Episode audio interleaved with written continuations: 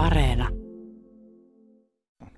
Niin, terveisiä täältä Suomen vanhimmasta sisämaakaupungista. Se on merkkipäivä 19. tammikuuta ja vuosi oli 1639, kun Hämeenlinna on perustettu. Meistä kukaan ei silloin ollut sitä todistamassa, mutta onneksi on historian kirjoittajia, jotka on sitten kaikista vaiheista ylös tärkeimmät merkanneet.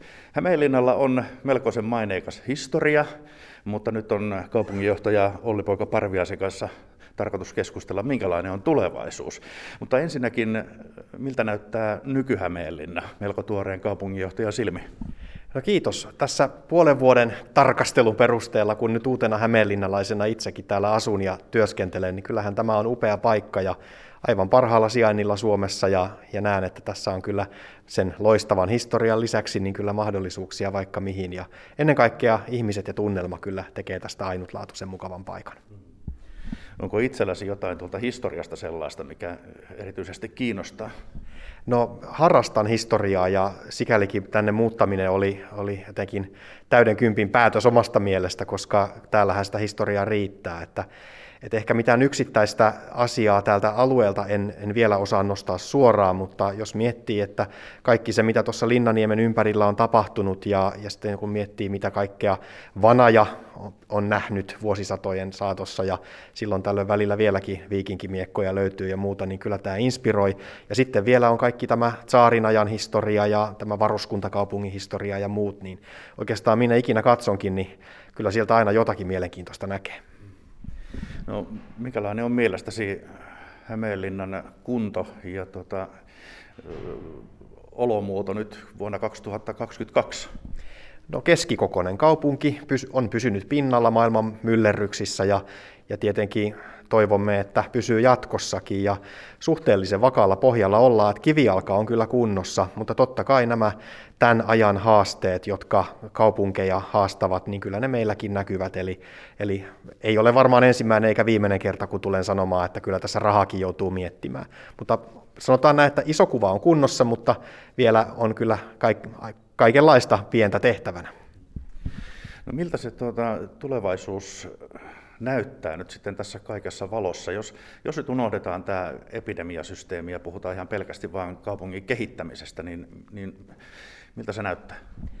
No, oma uskoni on se, että kaupunkia pystyy kehittämään parhaiten, kun on tiedossa ikään kuin horisontti, jota kohti ollaan menossa, mutta sitten ollaan valmiita palastelemaan päätökset riittävän pieniin osiin, jotta niitä pystytään sitten tekemään. Eli tavallaan sellainen ajatus, että tehtäisiin joku kokonaisvaltainen suunnitelma, joka kattaa kaupungin seuraavat 20 vuotta ja sitten sitä vaan toteutettaisiin, niin se voi olla vaikea viedä läpi, eli kannattaa mieluummin tarkastella vaikka alueittain.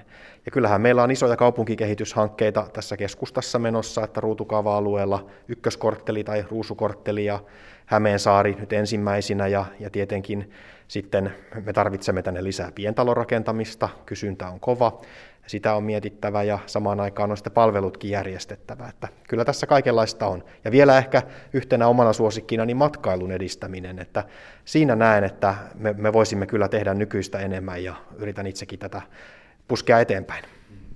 No täällähän on kaikenlaista kokeiltu ja suunniteltu ja, ja tuota, julkituotu suuria suunnitelmia, mutta järjestää ne on melkein kaikki aina torpattu.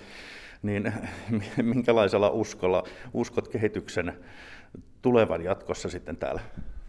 No toivon sitä, että yleisesti ihmiset lähtisivät siitä ajatuksesta, että kaupunki on asukkaidensa näköinen paikka, joka elää ja kehittyy ajassa.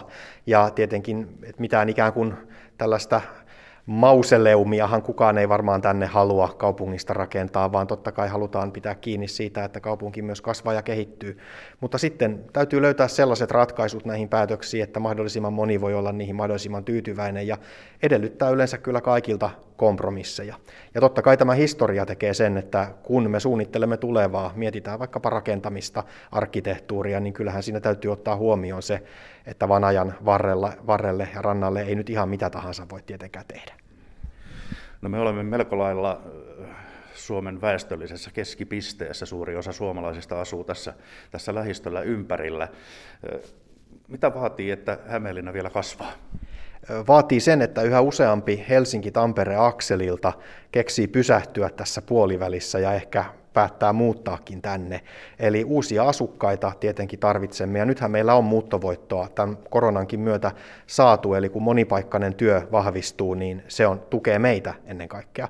Mutta tarvitaan sujuvat liikenneyhteydet jatkossakin, siksi päärata on niin tärkeä, ja tarvitaan mahdollisuus monimuotoiseen laadukkaaseen asumiseen, eli se millä me voimme kilpailla esimerkiksi näiden suurimpien keskusten kanssa on elämisen ja asumisen laatu. Niin, liikenneyhteydet. Moottoritie tietysti on yksi vaihtoehto, mutta kyllähän tuo juna, joka aika usein tästä viime vuosina on vaan ohi porhaltanut, ja nyt nämä uudet suunnitelmat radasta, niin tota, ei ne nyt ihan imartele kyllä Hämeenlinnaa.